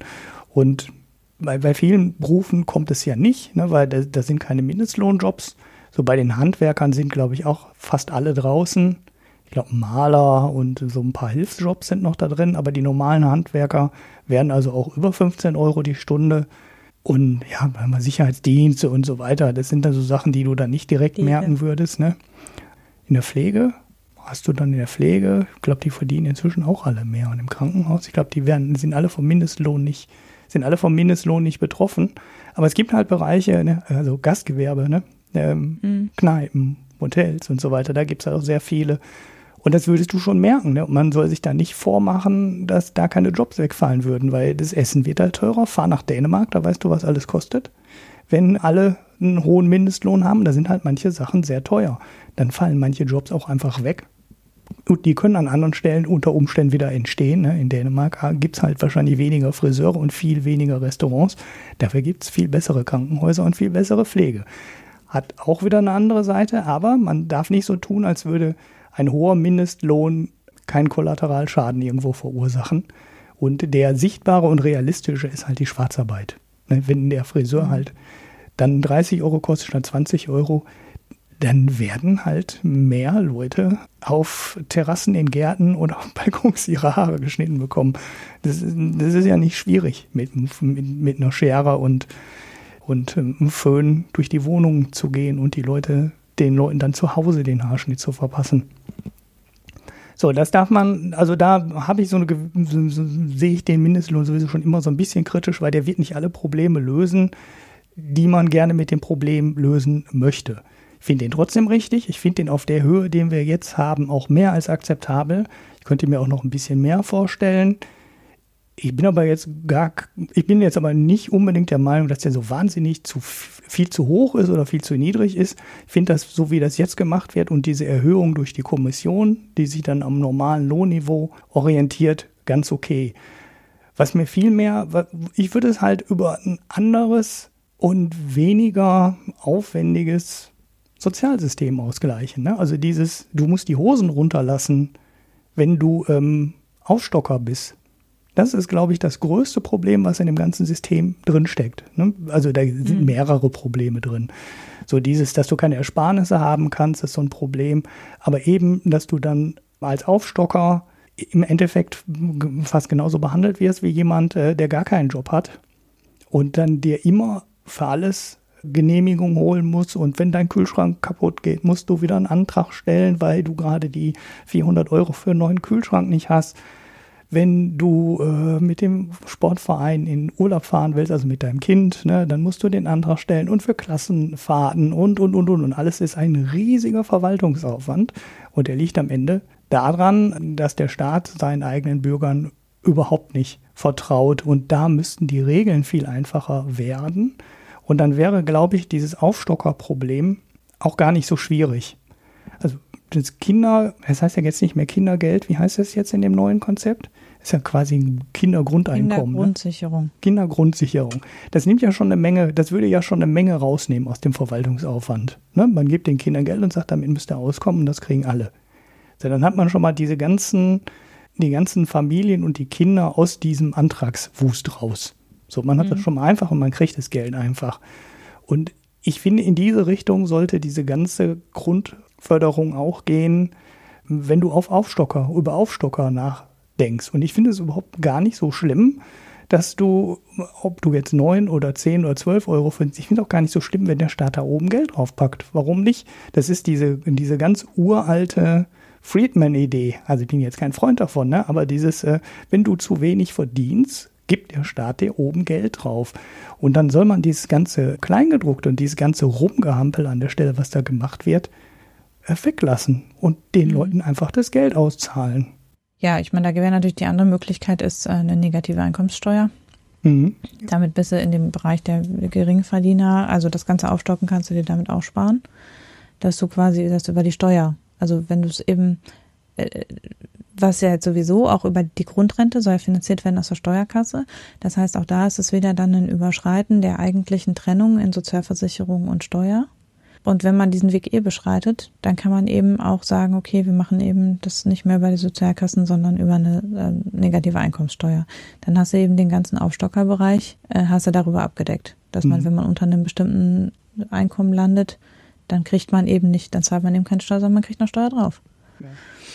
Und das ist eben dann auch, ohne dass man nochmal einen getrennten Antrag dafür stellen muss, sondern es funktioniert automatisch bei deiner normalen Steuerabrechnung, die dein Arbeitgeber für dich macht, sozusagen. Und das ist ja auch eine sehr, also die negative Einkommensteuer ist eine sehr ähm, populäre und auch schon relativ alte Idee eigentlich, um diesen ganzen Bereich der Aufstockung in den Griff zu bekommen. Ähm, mit dem Zusatznutzen, dass es dir mit deinem Einkommen ausgeschottet wird und du quasi es natürlich auch ein psychologisch schöner Effekt ist, wenn das Netto halt höher ist. Mhm. Ne, nicht du kriegst eine Stütze dazu, sondern du hast ein höheres Netto, als dein Brutto ist. Das ist was anderes. Ne? Also gefühlt vom, von, von der Wertschätzung auch ist es was mhm. anderes. Und äh, ja, da, damit landet man natürlich bei was Ähnlichem. Das Problem ist tatsächlich, also ich, ich habe den Eindruck, dass das Gedanken sind, die der SPD sehr fern sind, weil sie letztlich in diesen gleichen Konzepten denkt. Also die verabschieden sich da jetzt ja nicht von Sozialkassen oder von dem Prinzip, dass man grundsätzlich Arbeiter ist und arbeitet und dann braucht man vielleicht noch was dazu oder dann braucht man Rente dazu. Also es ist immer so ein mm, ja, da wird nicht, also die denken nicht im Sinne von, wir müssen eine Grundsicherung sicherstellen für alle und die ist losgelöst letztlich davon, was derjenige mitbringt. Mhm. Sondern es ist schon alles sehr daran geknüpft, was derjenige genau tut, wie lange und so. Und wenn man das eben alles berücksichtigen will, muss man eben sehr viel prüfen, sehr viel Anträge stellen, sehr viel Bürokratie. Das lässt sich dann halt nicht ändern. Mhm. Und dann haben sie es jetzt eben bei der Grundrente nicht. Bei Hartz IV, ja, soll Bürokratie abgeschafft werden. Aber äh, wie gesagt, so konkret ist es halt da dann wiederum nicht. Und ob das Einstellen von Lotsen jetzt als Bürokratieabbau zu deklarieren ist, weiß ich auch nicht genau. Also eher ist es ja eigentlich ein zusätzlicher Bürokratieaufbau zur Vereinfachung des Antragsprozesses. Aber gut, mhm. ähm, das klingt ein bisschen wie Antrag auf ein Antragsformular. Ähm, ja. ja, aber das ist also, das ist, ich habe den Eindruck, das ist tatsächlich eine Mentalitätsfrage. Also das, das ist die Herangehensweise der SPD an Sozialpolitik, hat ein bestimmtes Menschenbild. Und dieses Menschenbild ist, jemand, der hart für sein Geld so und so viele Jahre gearbeitet hat. Das ist mhm. der Standard. Ne? Dabei wird außen vor gelassen, dass viele der Prinzipien, die, der Probleme, die wir haben im Bereich des Ehegattensplittings liegen, dass viele der Probleme, die wir haben im Bereich eines nicht mehr funktionellen Rentensystems liegen. Also so, dass das halt, dass eigentlich die Probleme nicht daran liegen, dass jetzt der lebenslang gearbeitete Mensch, der nur zu wenig Lohn hatte, ähm, der Standardfall ist, den es zu beackern gilt, sondern dass wir Probleme haben, die damit überhaupt nichts zu tun haben. Das fällt so ein bisschen durchs Raster. Mhm. Weil die SPD, glaube ich, immer noch nicht verstanden hat, wer eigentlich genau die Zielgruppe ist. Also das, das lese ich da so raus. Aber gut, prinzipiell muss man trotzdem sagen, ist natürlich der Gedanke, sich im Sozialbereich wieder besser aufzustellen, ist ja ein guter. Ne? Also das, das muss man ja schon mal honorieren, dass, dass, dass die SPD da schon die Message verstanden hat, die aus den letzten Wahlen ähm, hervorgegangen ist. Und auch eben da Hartz IV in den Mittelpunkt zu stellen, ist sicher politisch eine gute Entscheidung und auch eine lange überfällige Entscheidung im Grunde. Hm. Aber ja, es, es bleibt halt, also ich würde das jetzt nicht eine Erneuerung. Ich finde es eher ja eine, eine Rückbesinnung vielleicht auf alte sozialdemokratische Politik. Vielleicht eine Erneuerung finde ich nicht. Hm, ja, ist ja gut halt, ist halt auch eine Arbeiterpartei, ne? Und ja, ohne. Aber wer ist denn noch Arbeiter? ja, aber ohne, ohne Arbeit ähm, kann sich die SPD das halt alles nicht vorstellen. Also ich bin ja an manchen Stellen, bin ich ja ehrlich gesagt positiv überrascht, ne? Also sowas wie die Förderung für das Kind einfach auszuzahlen. Einfach auszuzahlen. Ne? Ja, das Egal. Stimmt. Einfach auszahlen. So, und das kriegen sowieso immer Leute Geld, die es eigentlich nicht nötig hätten habe ja vor, hab mal vor langer Zeit irgendwo so eine, äh, gesagt, man müsste einfach die ganzen Sachen, die der Staat ausschüttet, besteuern. Also das Kindergeld besteuern. Das ist jetzt eine doofe, ne, aber so, dass der Staat sich dann über die Steuern 50 Prozent des Geldes zurückholt. Hat mir aber einer erklärt, das geht nicht. Mhm. Gesagt, dann hätte sie doch eine ganz einfache Gerechtigkeit, ne, so, so, so einen mhm. halbwegs einfachen Gerechtigkeitsgedanken da drin. So, Kinder kriegen Geld, wenn du keine Steuern zahlst, ähm, dürfen die 300 Euro behalten. Hast du halt einen Spitzensteuersatz, holt der Staat sich 150 Euro davon wieder zurück ne, oder ne, 140 oder was es dann auch immer gibt, bei gerade 45 Prozent inklusive Soli. Dann hättest du so einen Teil des Geldes, was dir darüber zurückholt, aber das gibt wohl irgendwelche verfassungsmäßigen Grenzen, nach denen du das auf keinen Fall zurückholen kannst. Kann allerdings auch sein, dass es damals nur gegriffen hat, weil das Kindergeld halt viel, viel geringer war und du dann unter diesen ähm, gesetzlich definierten Betrag kommen würdest, wenn du einfach 45 Prozent davon abziehst. Das heißt, das könnte sein, dass es bei 300 oder 400 Euro doch wieder gehen würde, dass der Staat sich dann die Hälfte davon zurückholt. Das ist dieses ja, bedingungslos. Ja ne? Ja. Das, äh, dieses bedingungslos. Und du siehst auch an manchen, an manchen Ideen, dass dieses bedingungslos, was ja auch sehr viele Leute immer beim äh, bedingungslosen Grundeinkommen kritisieren, dass es dann halt jeder kriegt dass das politisch halt immer sofort ausgeschlachtet wird, wenn du das sagst. Ne? Mhm. Ne? Du kannst dann halt sagen, okay, das ist doch die einfache Lösung. Die ist schön und äh, wir wissen, das hat irgendwo Probleme, aber diese Probleme haben wir sowieso irgendwo. Wenn wir mit 34.000 ähm, Antragsformularen arbeiten, haben wir das Problem. Und wenn wir darauf verzichten, auf die ganzen Antragsformulare und das einfach jedem gehen, haben wir natürlich auch ein Problem, weil es kriegen Leute die Förderung, die sie eigentlich nicht brauchen. Aber das ist beim BGE immer das, der Kritikpunkt und das kommt ja jetzt bei der Rente auch. Ne? Dann wird halt sofort Christian Lindner kommt sofort auf Twitter und konstruiert das total realistische und für gefühlte drei Leute in Deutschland äh, zutreffende Beispiel der Zahnarztgattin, die fünf Millionen Euro geerbt hat, zwei Tage in der Woche in der Praxis mitgearbeitet hat ähm, dadurch die Rentenantragszeiten zusammenbekommen hat und die bekommt dann, obwohl sie 5 Millionen Euro geerbt hat, trotzdem äh, die Respektrente aufgestockt. Ja, passiert. Jetzt muss man sich aber Gedanken darüber machen, wie viele Leute trifft das denn, ne? Mhm. 10.000 in, in, in der gesamten Rentnerschaft, also wie viele Leute sind das da, denen ich dann e etwas zu viel Geld auszahle?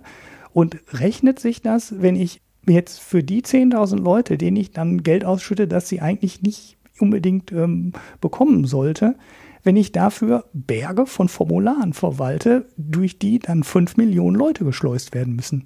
Ist es nicht billiger, wenn ich einfach 10.000 Leuten das Geld ausschütte und den ganzen restlichen Leute einfach äh, das Geld überweise, als wenn ich alle Leute durch dieses System schleife?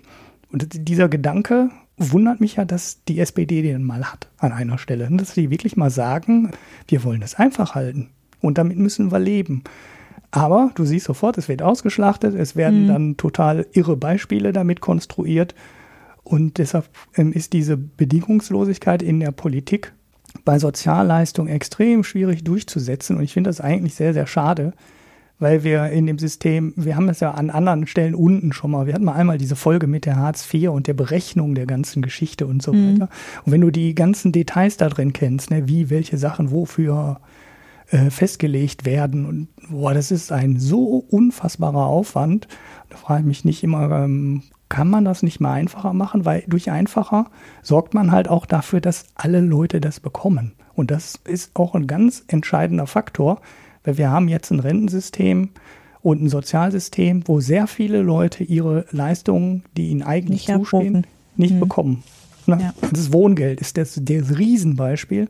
Das hatten wir mal bei der Wohngeld-Mietbremse. Irgendwo haben wir das mal diskutiert in der Folge. Das waren ja absolut erschreckende Zahlen. Das lag ja irgendwo zwischen 80 bis 90 Prozent. Die es nicht in Anspruch nehmen. Die es nicht in Anspruch nehmen, ne? mhm. weil du dann irgendwo zwischen diesen Aufstockern wo war die Schwelle? Du, du darfst, glaube ich, nicht mehr aufstocken, aber hast trotzdem noch Anspruch an Wohngeld, ne? wenn deine Region ähm, teuer genug ist, also wenn, das, wenn die Mieten da hoch genug sind. Dann gibt ja, und man kann ja auch Wohngeld beantragen, wenn man nicht aufstocken möchte. Das ist ja nicht aneinander gebunden. Ja. Und das wissen zum Beispiel viele auch nicht. Die denken dann, sie müssen dann Hartz IV beziehen, damit sie Wohngeld und damit sie Wohngeld bekommen können. Und das ist auch nicht aneinander gekoppelt. Man muss halt nur unter einer bestimmten Einkommensschwelle liegen, damit man Wohngeld beziehen darf. Ja. Aber ja, also beim Wohngeld ist das ganz, ganz frappierend natürlich. Und ich würde auch sagen, also ich finde diese Idee der Bedingungslosigkeit grundsätzlich gut.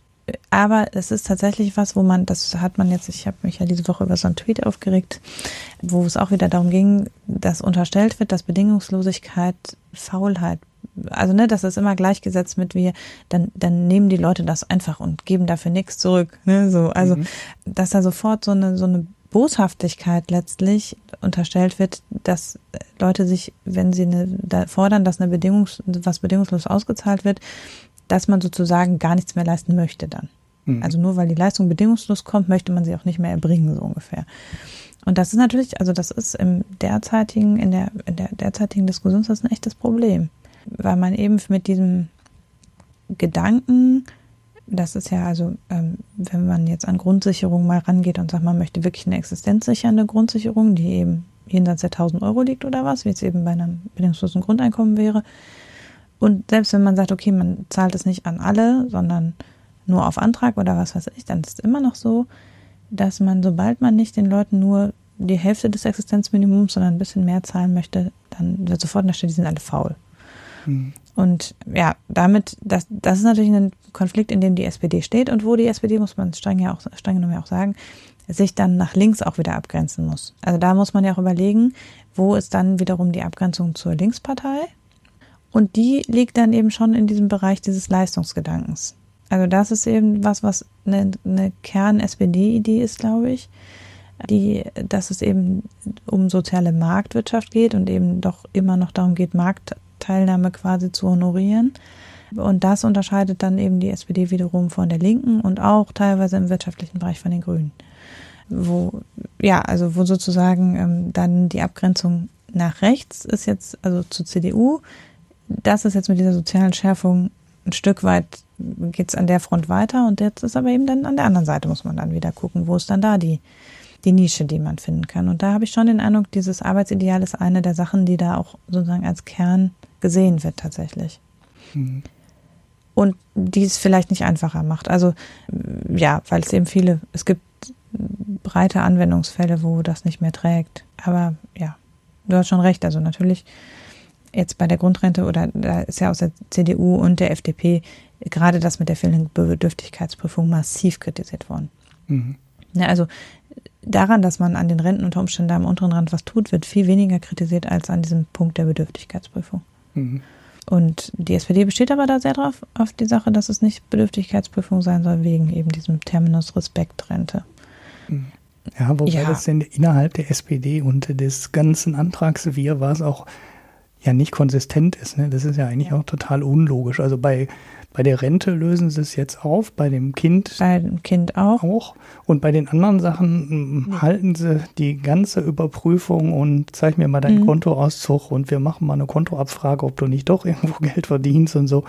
Da halten sie das alles aufrecht, diese komplette Überwachungslogik. So, hm, komplett logisch ist es nicht, aber man sieht schon, man macht es an ja, interessanterweise ist es bei den Kindern nicht so richtig diskutiert worden. Ne? Also ich habe nur auch nur die Sachen bei der Rente mitbekommen und den ähnlichen Punkt bei den Kindern hat sich keiner so mhm. also gab es auch, aber äh, richtig breit getreten wurde, wurde es dann bei der Rente, aber bei den Kindern äh, ist es relativ ruhig geblieben eigentlich. ja gut, bei Kindergrundsicherung ist natürlich, also es, es gibt natürlich diesen, die, die, die Idee, Leuten für Kinder noch mehr Geld zu geben, steht natürlich generell in der Kritik eben auch wieder mit dieser Logik, dass ja dann die Eltern davon vielleicht gar nichts fürs Kind kaufen. Mhm. Wobei das ja inzwischen wissenschaftlich belegt ist, dass äh, gerade arme Eltern verhältnismäßig sehr viel mehr für ihre Kinder ausgeben. Hm. Und das Aber also die kaufen nicht, sich doch alle nicht, nur ein iPhone. Das mit, den, mit dem iPhone, den Zigaretten und dem Alkohol lässt sich nicht belegen, dass ja. das vom, vom Kindergeld finanziert wird. Aber ähm, das ist natürlich die, das, was da immer, ne? Also da wird ja äh, bei der Kindergrundsicherung gibt's natürlich immer den Schrei nach, nach aus, da kommt aus der CDU ja immer der Schrei nach Sachleistung. Kosten, die CDU will das lieber lösen über kostenloses Mittagessen, über kostenlose Lehrmaterialien, ne, Bildungschecks, so, also ne, in möglichst viel über Sachleistungen abdecken für das Kind. Mhm. Äh, wie entwürdigend das dann wieder ist, ist schon als Kind diese Erfahrung zu machen, dass man mit Essensgutscheinen rumläuft, da fragt dann halt keiner nach. Ne? Aber das, ähm, das ist natürlich das äh, oft aus der FDP und der CDU. Die Erkenntnis, dass Kinderarmut ein großes Problem ist, kann man ja nicht wegdiskutieren. Mhm. Aber äh, die Frage, ob das eben, also als Ursula von der Leyen noch Sozialministerin war, ist ja dieses Ganze mit den Bildungschecks und dem kostenlosen Mittagessen, das war ja, das waren ja ihre Punkte. Ne? Also da sieht man schon so ein bisschen, die CDU möchte das gerne über möglichst viel Sach Aufstocken der Sachleistung und nicht über Aufstocken der Geldleistung lösen. Ja gut, das könnte man ja auch bedingungslos machen. Ne? Also da wäre ja so könnte man auch, aber das ist halt da, ne? auch wieder viel komplizierter. Weil was, wenn das auch Kind eine Winterjacke umsonst. statt einem Bildungscheck braucht, weißt du? Also da ist halt auch wieder, dann kriegst, kannst du noch fünf Bildungschecks beantragen, aber kein paar Winterschuhe. Ja, so. aber du musst es ja nicht nur, also Bildungschecks war jetzt nicht, war jetzt halt auch kein gutes Beispiel, aber zum Beispiel die kompletten Schulmaterialien und das Essen in der Schule. So, dass da überhaupt darüber diskutiert wird in Deutschland, das ist peinlich. Also es ist einfach, mhm. verstehe ich nicht. Es ist mir unf ich kann es nicht nachvollziehen. Egal wie der Bundeshaushalt aussieht, wenn die Schulen inzwischen alle eine Mensa haben und man da essen kann, dann müssen die Kinder da essen können, wenn sie wollen. Und das Essen muss auch vernünftig sein und das Geld dafür muss da sein. Und genau das gleiche gilt für Bücher und Hefte und Stifte und Farbkästen und ich weiß nicht was. Ich weiß, dann kommt wieder das Argument, ja, dann gehen die Kinder nicht da vernünftig mit um, wenn sie es nicht bezahlt haben. Aber das ist, äh, wenn die Mutter den Antrag stellt auf den Farbkasten für Hartz IV, auch nicht anders. Ne? Also die kann den Antrag auch nochmal neu ein zweites Mal stellen. Und wenn Kinder dann nicht vernünftig mit ihren Materialien umgehen, dann gehen sie nicht vernünftig mit ihren Materialien um. Und das ist egal, wie das am Ende finanziert wird und über welche Umwege das finanziert wird das muss da sein in der Schule. Dann, wenn es kaputt gemacht wird, dann muss es halt wieder ersetzt werden und da braucht man überhaupt nicht drüber zu diskutieren. Aber für alles greift es natürlich nicht. Ne? Also bei Kleidung wird es ja nicht greifen und so Schuluniform finde ich jetzt auch so eine, naja, nicht unbedingt so, so prickelnde Idee. Aber zumindest ähm, was Essen und Schulmaterialien angeht, könnte man das alles ganz einfach. Da könnte man schon mal ganz einfach arbeiten, was reicht natürlich trotzdem nicht für alles aus. Ne? Hm. Ja, aber jedenfalls ja, also äh, grundsätzlich stimmt es schon, zumindest zum Teil ist das, was die SPD da plant, auch einfach einfacher, als es bisher ist. Ja, es gibt viel Kritik an verschiedenen Stellen. Also die CDU, wie gesagt, hängt sich da sehr in der Bedürftigkeitsprüfung auf, findet auch insgesamt, dass Hartz IV total viel gebracht hat und man deshalb da auf keinen Fall von weg darf. Vom Sachverständigenrat kommt insbesondere Kritik an der längeren Auszahlung des Arbeitslosengeld 1. Das ähm, schaffe eben da so einen Verbleib in der Arbeitslosigkeit und senke die Anreize zu arbeiten zumindest Christoph Schmidt sagt das, äh, Peter Bofinger sagt, nein, nein, das wäre prinzipiell gut. Er hat aber was gegen die Erhöhung des Mindestlohns und zweifelt an, ob diese Sache mit den Weiterbildungen, das würde ich ehrlich gesagt auch anzweifeln, so eine gute Idee ist, weil die Qualität der Weiterbildung ja durchaus umstritten ist. Also es gibt einen bunten Strauß an Kritik. Aber das ist ja jetzt auch alles erstmal nur eine Positionierung der SPD in eine bestimmte Richtung und noch nicht in bleigegossene Gesetzesvorhaben, sagen wir mal.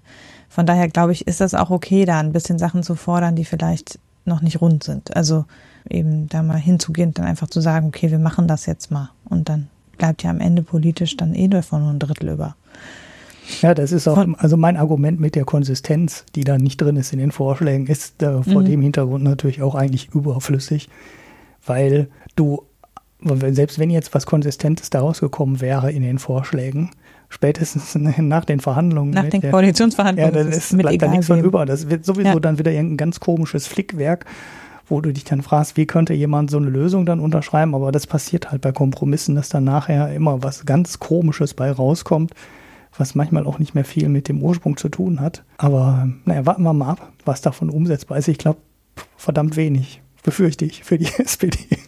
Ja, es ist halt schon brutal teuer. Und mhm. das muss man erstmal mit egal welchem Koalitionspartner, muss man das erstmal durchfechten. Mit der Union wird es sicher nicht gehen.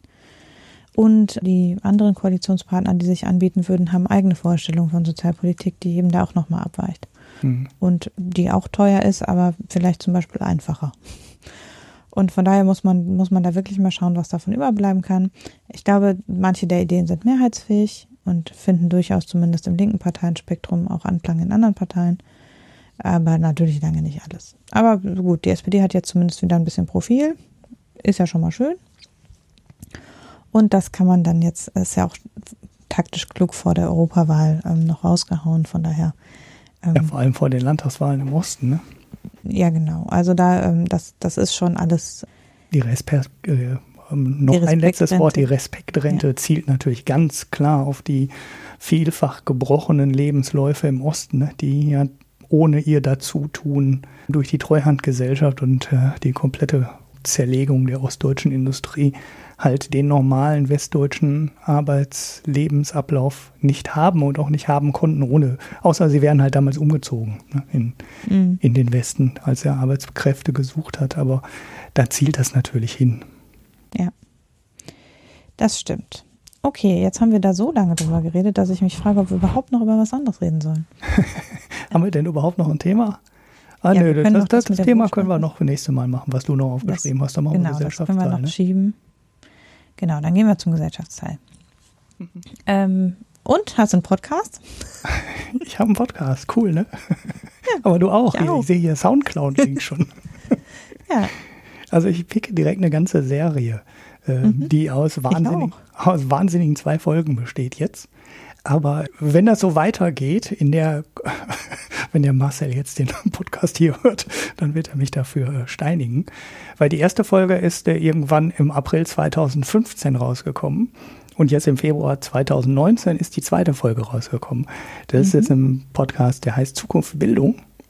Da macht der Marcel Weiß mit, der unter neun jetzt ja jede Menge Podcasts macht. Ich hatte auch schon mal diesen Exciting Commerce Podcast hier vor zigtausend Folgen irgendwann mal gepickt. Und er macht halt auch was zur Bildung. Und da ist jetzt die zweite Folge von gekommen. Jetzt soll es wieder regelmäßiger werden. Aber ich habe heute die erste Folge nochmal nachgehört. Hat er auch gesagt, das kommt jetzt regelmäßig. Und dann waren halt vier Jahre Pause ungefähr. Und da geht es halt um die ja, Zukunft der Bildung, IT-Unterstützung und so weiter. Er hat einen Bildungsaktivistennamen, habe ich jetzt ähm, nicht behalten. Den habe ich, hab ich auch gestern zum ersten Mal von gehört. War mir bisher kein Begriff der Name. Und Martin Lindner hat in der ersten Folge mitgemacht. Ist jetzt in der zweiten nicht dabei, aber ist noch im Team. Und die reden dann mal halt über, ja, was man alles heute in der Bildung, im Schulunterricht an den Universitäten anders machen sollte und anders machen könnte. Das mhm. pick ich mal. Klingt spannend. Äh, ja, ich habe ein bisschen was aus der feministischen Ecke. Und zwar der Role Models Podcast. Das finde ich eine wirklich grandiose Podcast-Reihe, hat jetzt, glaube ich, fast 20 Folgen. Also da werden äh, Frauen, herausragende Frauen vorgestellt jeweils im Interview aus völlig unterschiedlichen Bereichen von Wirtschaft und Gesellschaft, also die in erster Linie einfach über ihren Werdegang und ihre Sicht auf das Leben und das Erwerbsleben äh, sprechen. Also wirklich, also ähm, in der ersten Folge war Brigitte Zypris, dann war Anne Will schon zu Gast, aber auch äh, Sarah Nuru, die ja ehemals Germany's Next Topmodel-Kandidatin war, so eine Influencerin, dann politische Aktivistinnen einige und auch noch weitere Politikerinnen, also ziemlich bunt gemischt. Und da ist immer so zwischen ein und zwei Stunden ähm, sind zwei Podcast-Hosts, ein Mann und eine Frau, die interviewen die jeweilige, die äh, jeweilige Frau, das jeweilige Role Model und äh, auf eine sehr unaufgeregte Art und Weise, finde ich. Also obwohl da ja natürlich ein feministischer äh, Anspruch dahinter stellt, eben Frauen sichtbarer zu machen, äh, geht es jetzt da nicht um feministische Themen, sondern jeweils um den jeweiligen Werdegang ähm, und die, die jeweilige Biografie, die oft eben sehr, also ich, ich fand, ich habe noch lange nicht alle 20 Folgen gehört, aber bei denen, die ich bisher gehört habe, ich habe so ein bisschen immer rausgegriffen, was mir interessant vorkam.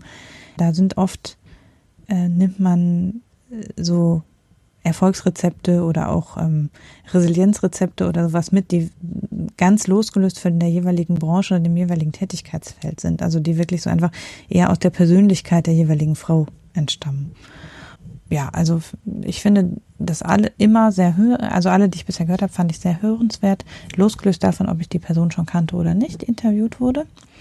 Und ich picke jetzt heute mal eine, weil es so schön passt. Jemand, von dem ich noch nie gehört habe, Katharina Kurz, ist eine Startup-Gründerin und zwar in einem äh, Bier-Startup.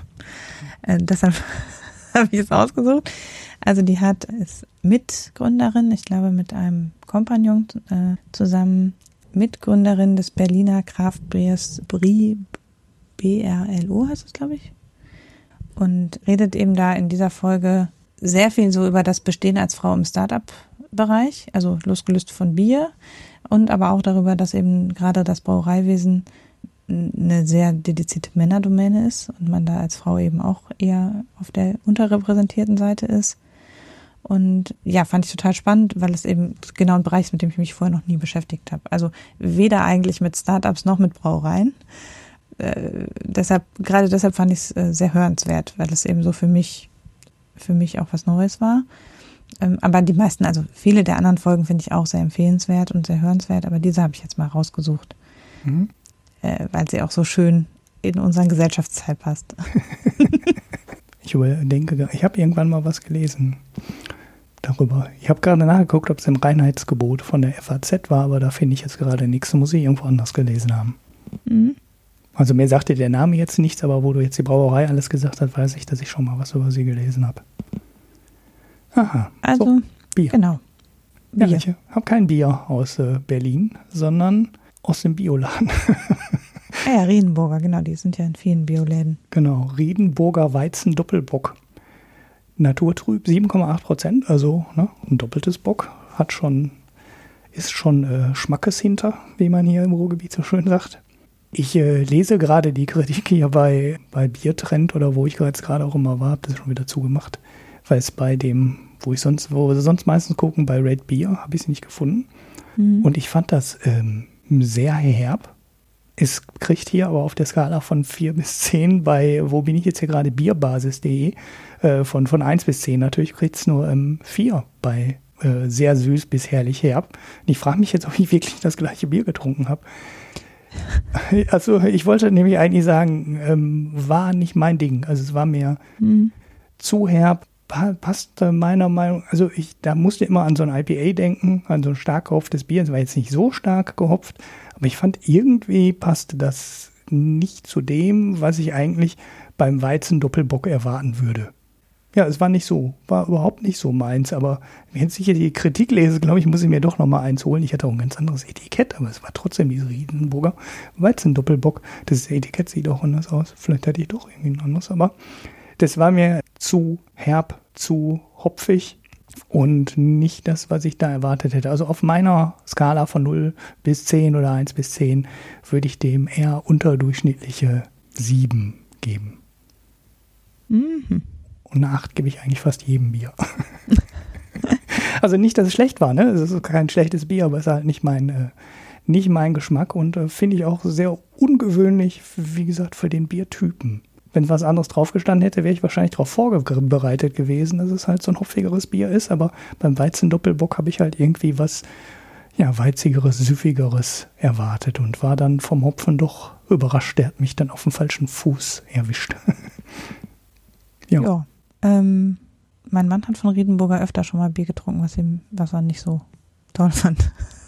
ja, wir hat, ich hatte auch mal dieses Dolden, irgendwas heißt das, ja. glaube ich auch von Rieden. Oder normales mhm. Bier, ne, Dolden. Das ist auch so ein stark gehopftes. Doldensud heißt das. Mhm. Doldensud, genau so heißt das. Das ist auch so stark gehopft, aber da steht dann IPA drauf. Ne? Dann, dann mhm. weißt du, was du bekommst.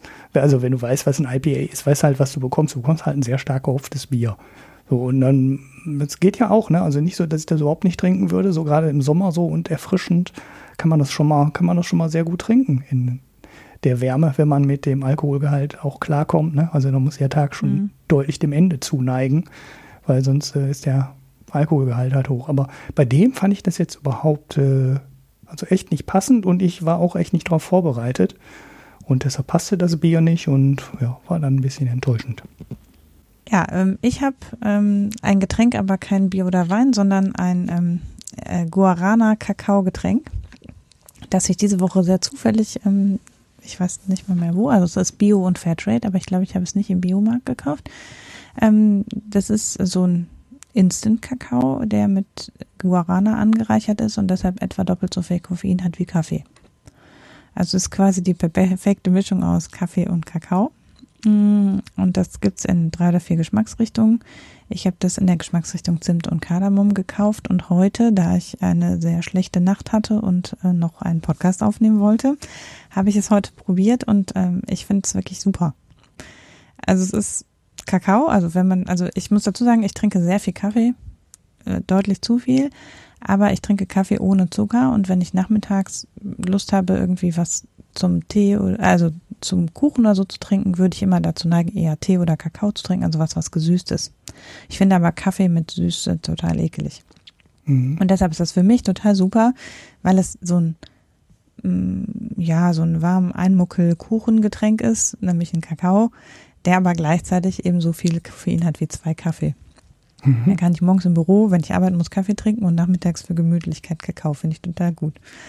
Und es schmeckt außerdem, also diese Zimt und Kardamom, also Kakao oder Kaffee mit Kardamom ist ja sowieso lecker, finde ich. Und diese Zimt- und Kardamom-Note schmeckt total gut in diesem Kakao. Es ist ein sehr wenig süßer Kakao. Das ist ein Instant-Kakao, den man mit heißem, heißer Milch oder heißem Wasser anrühren kann. Und der sehr wenig süß ist, also eher wie dunkle Schokolade als wie sehr süßer Kakao schmeckt.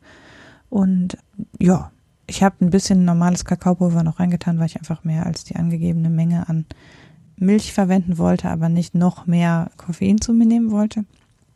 Es hat mich aber wach gemacht wie zwei Kaffee und hat dabei geschmeckt wie Kakao. Mhm. Genau.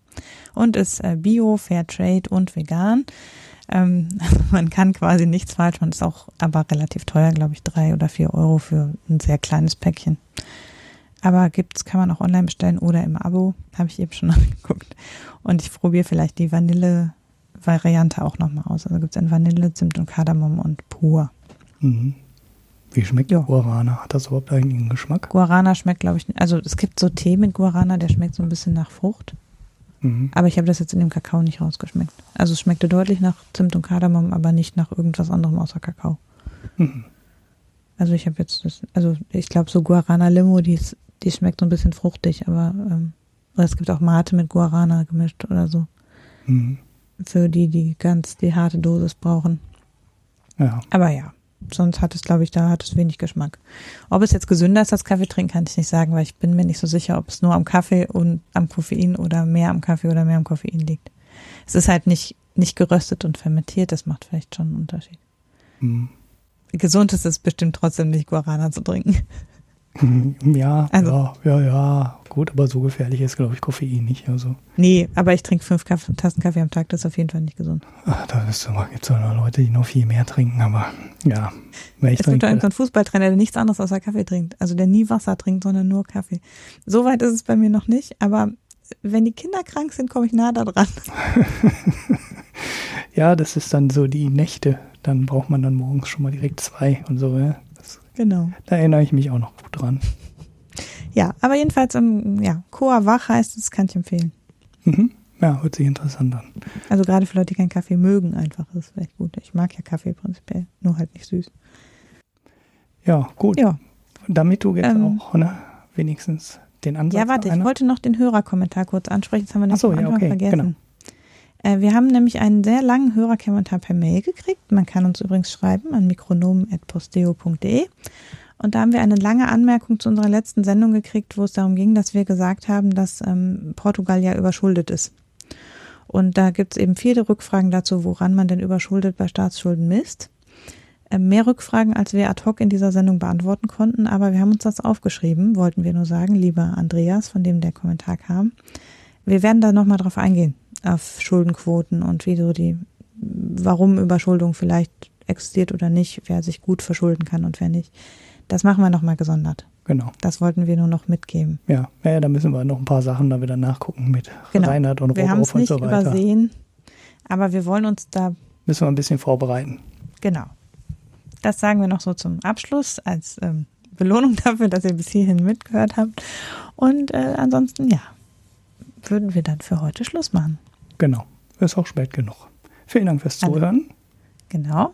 Und danke für eure Kommentare und E-Mails und überhaupt. Und tschüss. Ciao.